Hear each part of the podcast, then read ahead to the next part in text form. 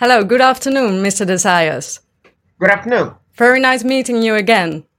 Indeed. Do you Invite remem- me again, I'll come. Thank you. Do you remember the ninth of November from last year that you came to The Hague? And there was this discussion about the Catalan case? Very much so. Well, well indeed, I mean, Article two of the Treaty of Lisbon obliges uh, the European Parliament, uh, the uh, European Commission, everybody to observe rule of law, democracy, and human rights. And uh, Brussels is in the best way to undermine all of it, to betray its own principles, and to apply international law a la carte. And uh, the situation now with the trial of uh, politicians who were elected on a platform that provided for and committed them to carry out a referendum. Referendum carried out uh, peacefully. Politicians who are democratic and only use peaceful means to achieve their ends.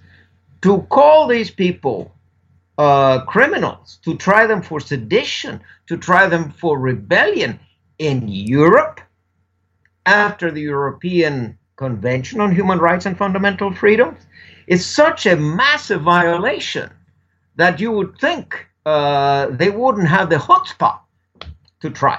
But they do. And uh, this is a matter that has to be brought to the European Court of Justice in Luxembourg, has to be brought to the European Court of Human Rights in Strasbourg, and it has to be brought to the Human Rights Committee. You know, I used to be secretary of the Human Rights Committee and chief of the Petitions Department.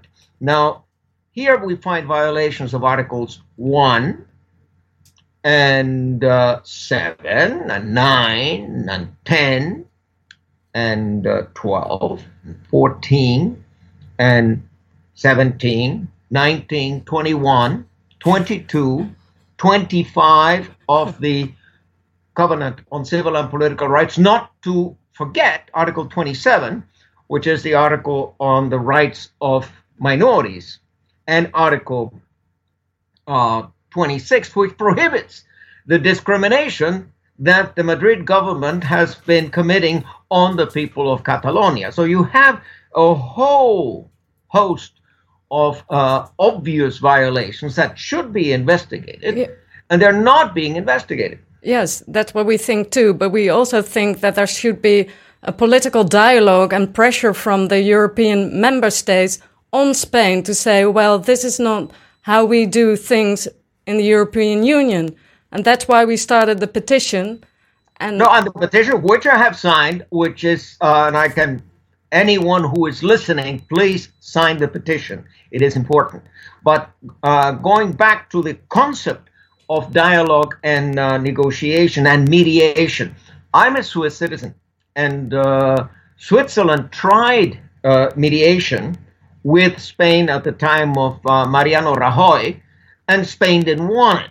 I mean, Spain just simply uh, wants to do it by brute force. Yes. And that is the way they've been doing it, and by intimidation.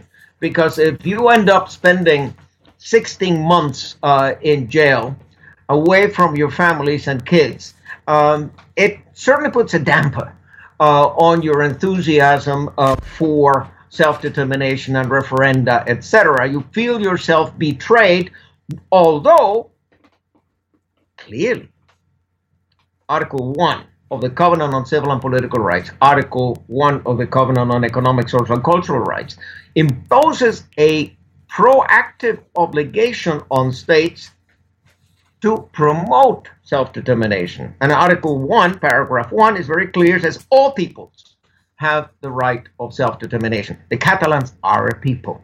It doesn't say certain peoples have this right, others don't have it. It doesn't say only the former colonies have this right, but of course peoples within uh, a uh, an established European state do not have that right. That's not the case. And Spain doesn't have a uh, declarative, uh, interpretative uh, uh, pronouncement uh, at the time of ratifying the Covenant on Civil and Political Rights. It doesn't have a reservation. So uh, it has no leg to stand on. Besides, Article ten, paragraph two, Article ninety-six of the Spanish Constitution incorporates international law and says very clearly that Spanish law has to be interpreted in the light of international law and in particular human rights law. Here you have it, classic violation. But of course, the court doesn't want to listen to me. The court doesn't want to listen to uh, David Kaye, the rapporteur on freedom of expression, either. I mean, we have nothing to say. They've already decided how they want to.